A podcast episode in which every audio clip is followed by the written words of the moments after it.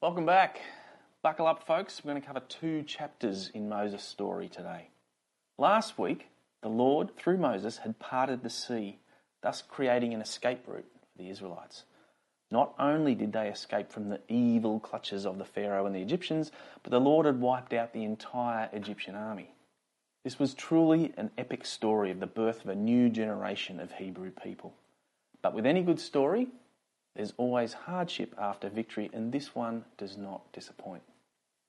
Now, escaping from slavery is one thing, but before long, the people began to realise that there wasn't really an obvious plan for what they're going to do with their newfound freedom. Within a month, the whole community started complaining about Moses and his 2IC younger brother, Aaron. If only the Lord had killed us back in Egypt, they moaned. At least there we sat around our barbecues and ate all the sourdough we wanted. But now you've brought us into this wilderness to starve us all to death. Now God hears this complaining and says to Moses, Look, I'll sort this out. I'm going to rain down food from heaven for you, and each day the people can go out and pick up as much food as they need for that day. But on the sixth day, there will be enough there for two days. So Moses and his brother Aaron address the people. People, firstly, your complaints are not about us.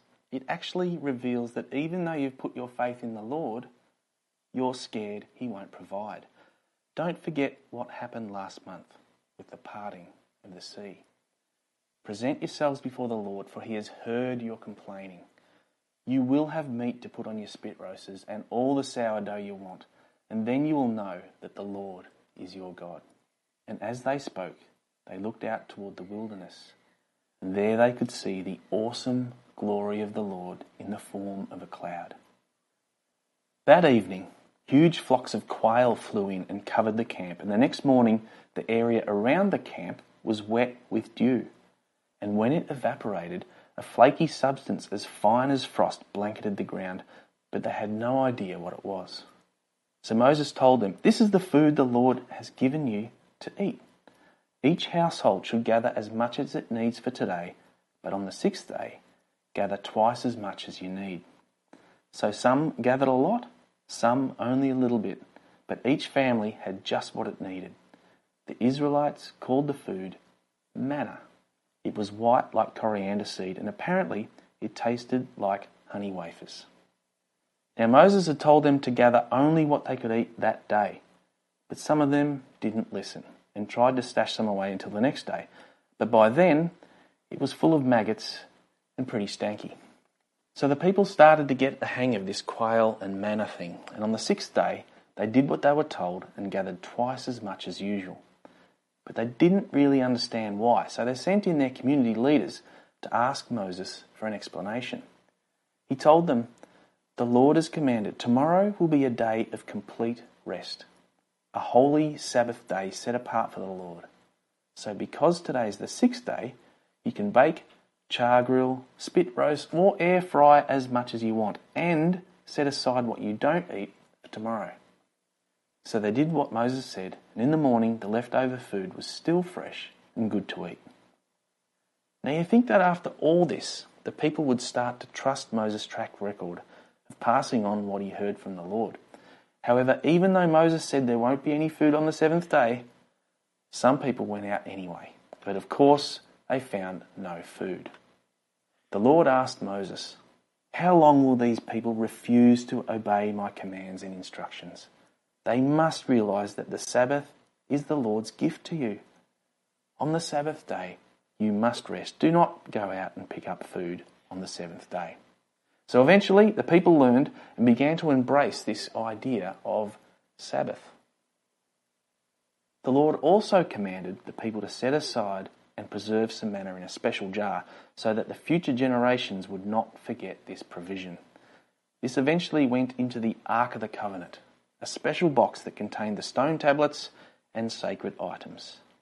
So that's the story of how the Lord's lost and wandering people managed to have enough food to eat and they ended up eating quail and manna for 40 years.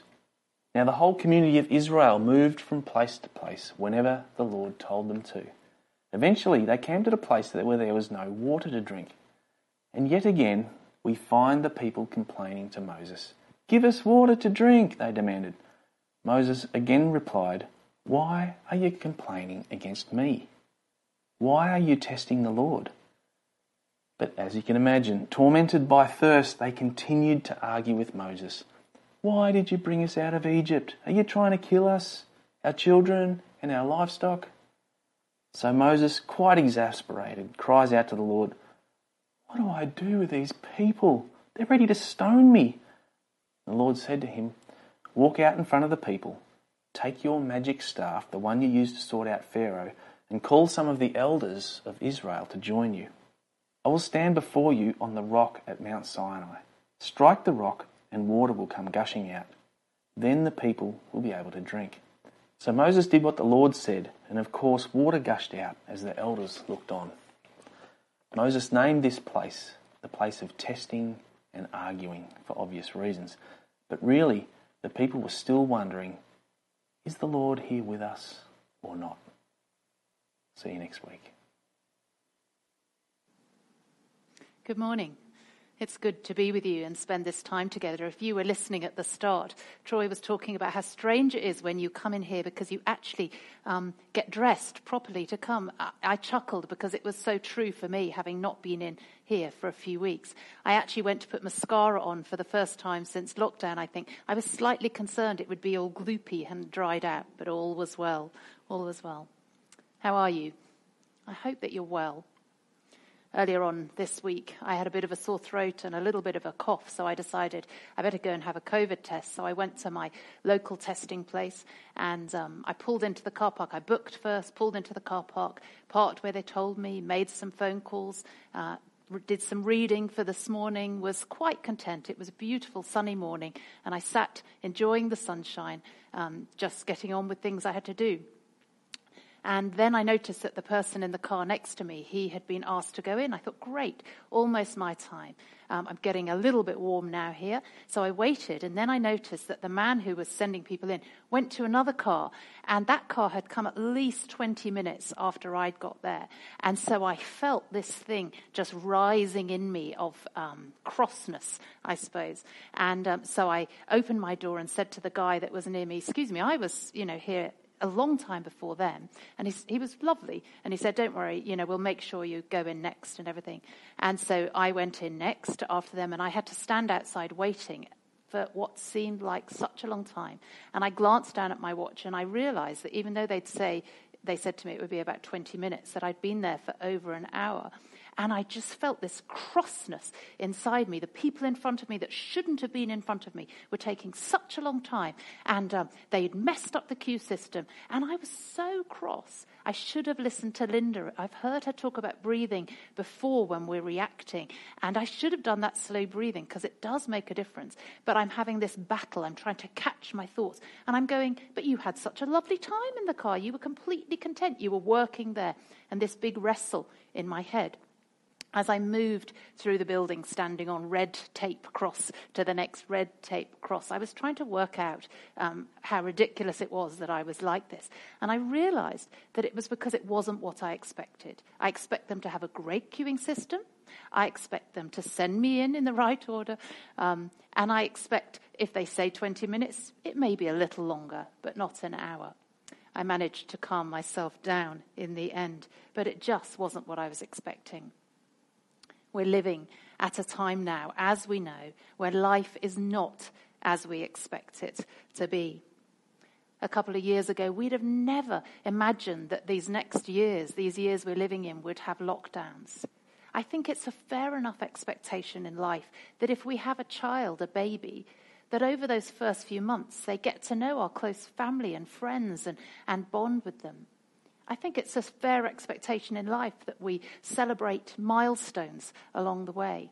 That if we need a hug, there's someone to hug. That we can gather as a church. That if someone goes into hospital, that we can visit them. That if we have children, that they can go to school. These are all fairly reasonable expectations of life. And so it's been challenging because life at the moment, even though we're hearing of roadmaps and everything else, isn't what we've been expecting. Last week, as you've heard, we started this fabulous new series as we're following the journey of the Israelites out of Egypt, led by Moses. It's been good to, to listen into that, and it was so good. It's great each week to be able to listen to Peter as he reads his adaptation of that. It's a time when the Israelites were learning, well, who is God?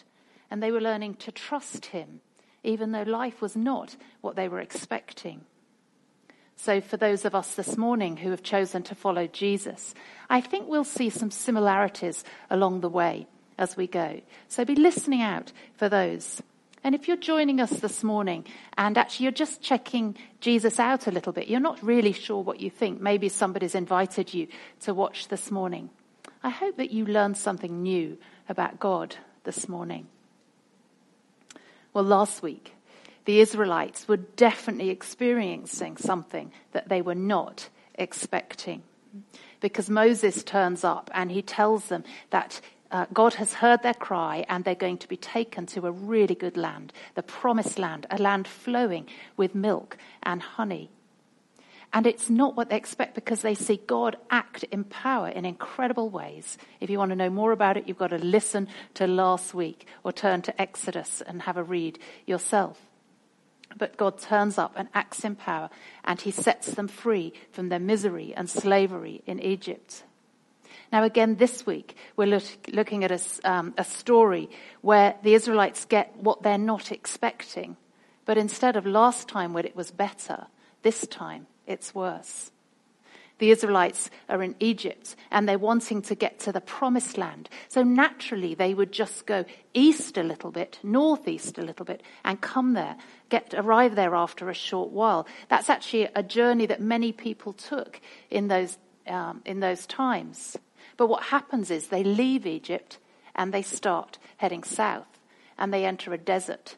They enter a wilderness that we've been hearing about and thinking about. So, in this place of this is not what we expected, we're going to look at three things that the Israelites learnt about God in this time and about how to live as his people and to grow in trust. And we're going to see what we can discover about this too at this time as we go on our journey of trust. So, first of all, our first point is hold on to God. He is our vital necessity just before the chapters that we were reading uh, this morning that we heard from Peter, there is this short story of when they first, the Israelites first enter the desert, and they have three days with no water bottles, uh, with no backpacks. Well, they might have carried loads, but they were running out of water. They hadn't found water in three days when suddenly there is an oasis in front of them. They must have been so excited. But when they got there, they discovered that the water was bitter. So they complain to Moses. He takes that to God. God shows him a piece of wood. He throws the piece of wood into the water. The water becomes sweet, and they have enough to drink. And then we get to this story that Peter was telling us about, where they are hungry. They are a huge group of people, and they're in a desert, in a wilderness place, and there is not going to be enough food for them. And so they complain. They take their complaints to Moses again, and this is what we read. Then the Lord said to Moses, I have heard the Israelites' complaints. Now tell them, in the evening you will have meat to eat, and in the morning you will have all the bread you want. Then you will know that I am the Lord your God.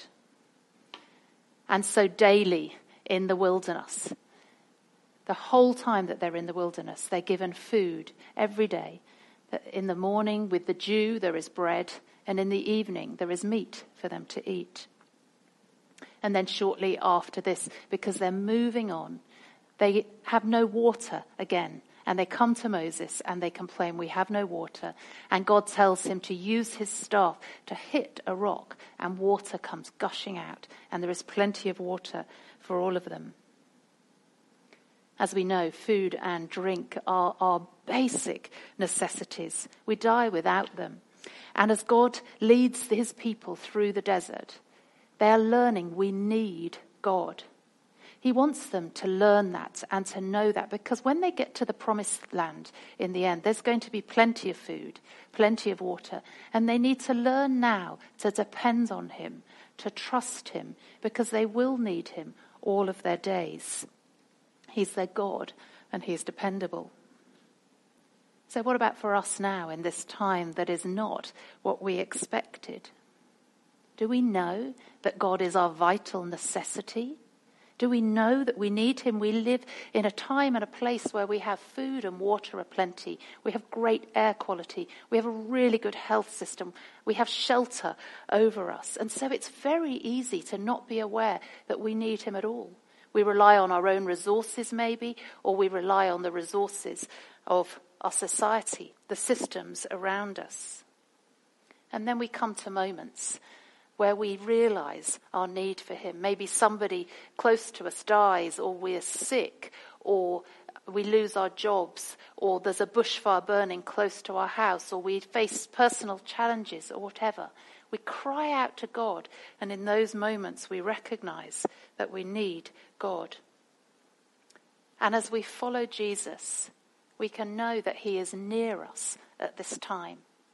And sometimes we see amazing things happen as we cry out to God. And sometimes we stay in that hard place that feels like a desert, but we can know that God is with us through this time. He is close and we can have hope. Last Saturday we had a uh, Zoom meeting for any of the women at New Community and it was lovely to get together uh, and see different faces of different women. And one of the questions that we thought, thought about is, is life better with Jesus? And we shared our responses to that. Well, there was a resounding yes. It isn't just better with God, but I need Him in my life. I need Him when my perspective has got so small that actually I need Him to show me a bigger perspective. I need him because he helps me to love other people better. All sorts of things were shared. He gives me purpose. He gives me hope. He gives me a clean start from the things that I've done and the things that have been done to me. He needs me because I know that he is with me through my days. Right now, God is what we need, whether we feel that or not. He is our vital necessity if we reach out our hand in trust to Him. He reaches out His almighty hand and lifts us up and holds us in this time. I know some in our community feel like they're in survival mode at this moment. And if that is you, can I just encourage you to just take moments through your day that you naturally do? Put your feet on the floor when you get out of bed have a cuppa, a moment like that, and just in that moment say, God, I'm going to trust you. Please will you help me?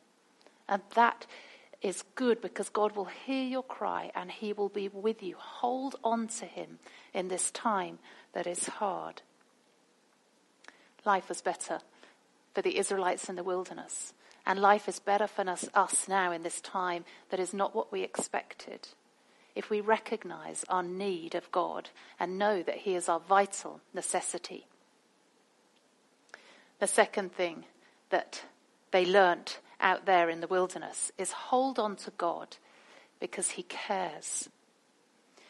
The Israelites had seen God do amazing, incredible, mind blowing things in Egypt and as He rescued them from Egypt. So they know that He's powerful. They know that he is for them as a people because he's rescued them from slavery and oppression. But they don't fully know much more about him at that time. They don't know whether he cares for the small things in life, the little details of their life. And so through this journey and through these stories, they're beginning that process of learning that as God provides water, as God provides food for them. And in each of the instances, he teaches them more than that too. At the oasis where he turns the bitter water into sweet water, we read this. He said, If you will listen carefully to the voice of the Lord your God and do what is right in his sight, obeying his commands and keeping all his decrees, then I will not make you suffer any of the diseases I sent on the Egyptians, for I am the Lord who heals you. God cares about health. He cares about restoration. In the next story, we read the Lord asked Moses, How long will these people refuse to obey my commands and instructions? They must realize that the Sabbath is the Lord's gift to you.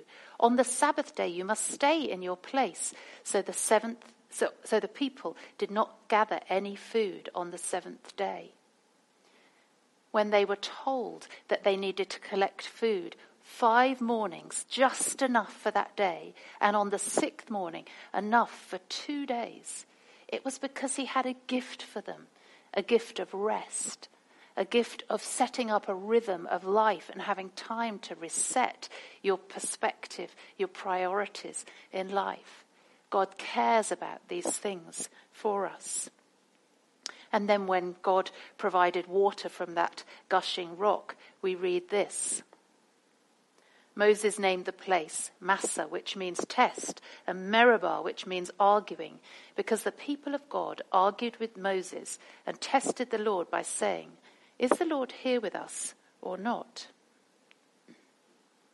God cares for us. He cares that we know that He's with us, that we know that He sees us, that we know that He hears us. The Israelites were learning this, that God's heart is soft and warm towards them, that He's amongst them. Do you know that that's true of you too? That God's heart is soft and warm towards you, that He sees you and hears you and cares about you. I wonder how you know that. Is, is that because you've experienced that? Or is that because you've been told that through your days? I remember at the age of 18 uh, discovering this really for the first time, even though I'd followed Jesus since being a small child. I was questioning over, I had the opportunity to spend a month in London uh, to sleep on a church floor up there with lots of other young people, and we would spend our days um, in the tourist parts of London talking to people about Jesus. But I really was not sure um, if this was what was the right thing to do, if this is what I should do. So I asked God, God, is this something you want me to do? And then um, I didn't give it much more thought. And a day or so after that, I was just walking down a street near my home, and I just suddenly felt this intense desire to talk to people about Jesus. It sort of just came upon me. And then I suddenly realized, I think this is God answering me. I knew deep inside me, it's so hard to explain it, but I knew deep inside me, God has answered me. I was so surprised because it actually showed me that God saw me, that He heard what I had to say, and that He cared enough to give me this sense of, yeah, this is, this is good for you, go for it. And so I did. It was a great month of my life. I wonder whether you've experienced that moment of knowing God sees me and He cares. Even maybe if you haven't chosen to follow Him yet, you want to know God, is He really out there? Well, I'm going to pray for you right now um, and we're going to ask God to some point this week reveal himself to you. But just so you know what you're expecting, because we're talking about expectations, I will then carry on talking. This is not the end of my talk. So keep tuned afterwards.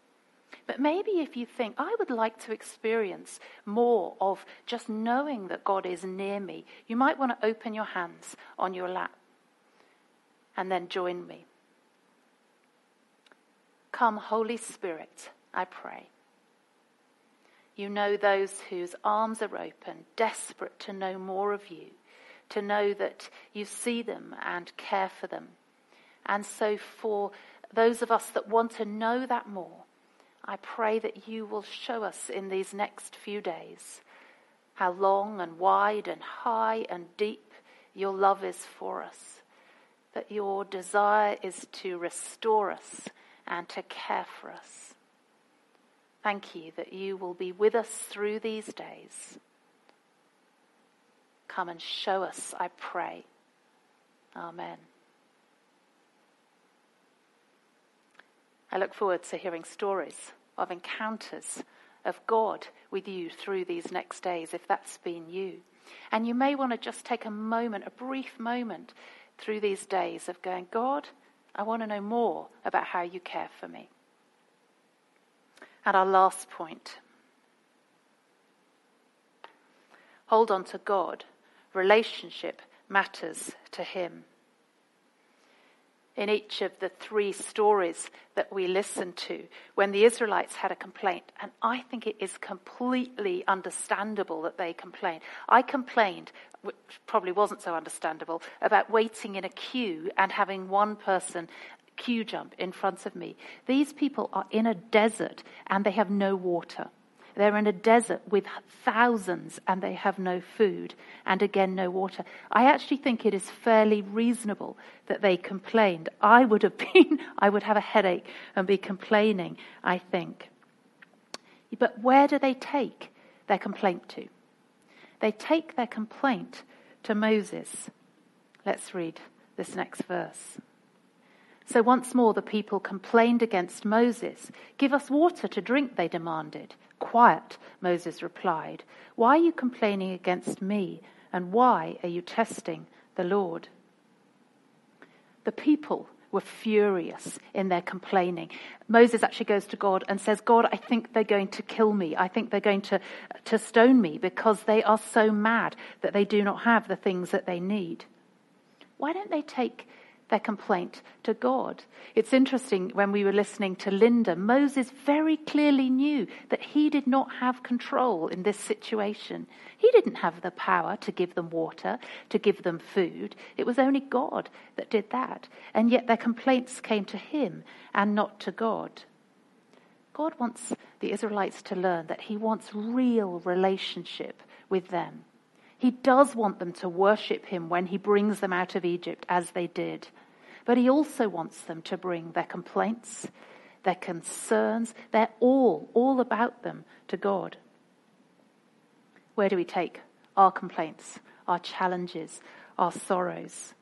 It's good to take them to people close to us, our friends, our family, because they're really good at helping us process them. Some of us go to Linda to have fabulous conversations with her as we process them.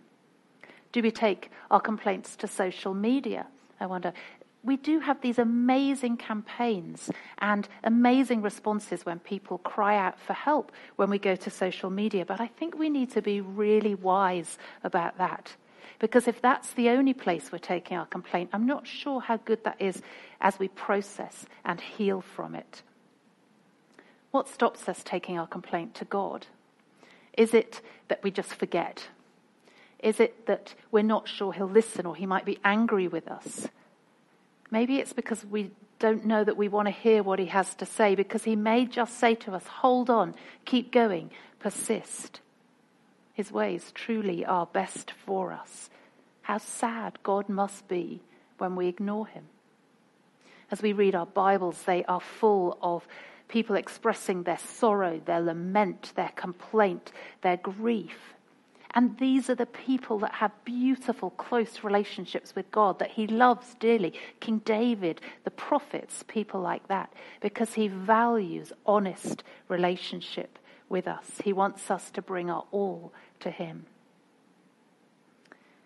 And so the Israelites are learning through this time in the desert that they need God as their vital necessity, that God cares for them, and that He wants relationship with them. And so for us, in this time that is not what we would expect, for some of us, it might be quite pleasant. For others of us, it's phenomenally hard. And many of us sit somewhere in between. So let us choose to go on this journey of trust with God, choosing to hold on to Him, knowing that we need Him now as we do all of our days, that we can bring our all to Him, our joys and our complaints and our sorrows, and that as we reach out our hand to trust Him, that He will reach out His mighty hand and He will hold us at this time. May you know this week, may you trust Him. May you love Him and know His love for you. And may you experience Him this week.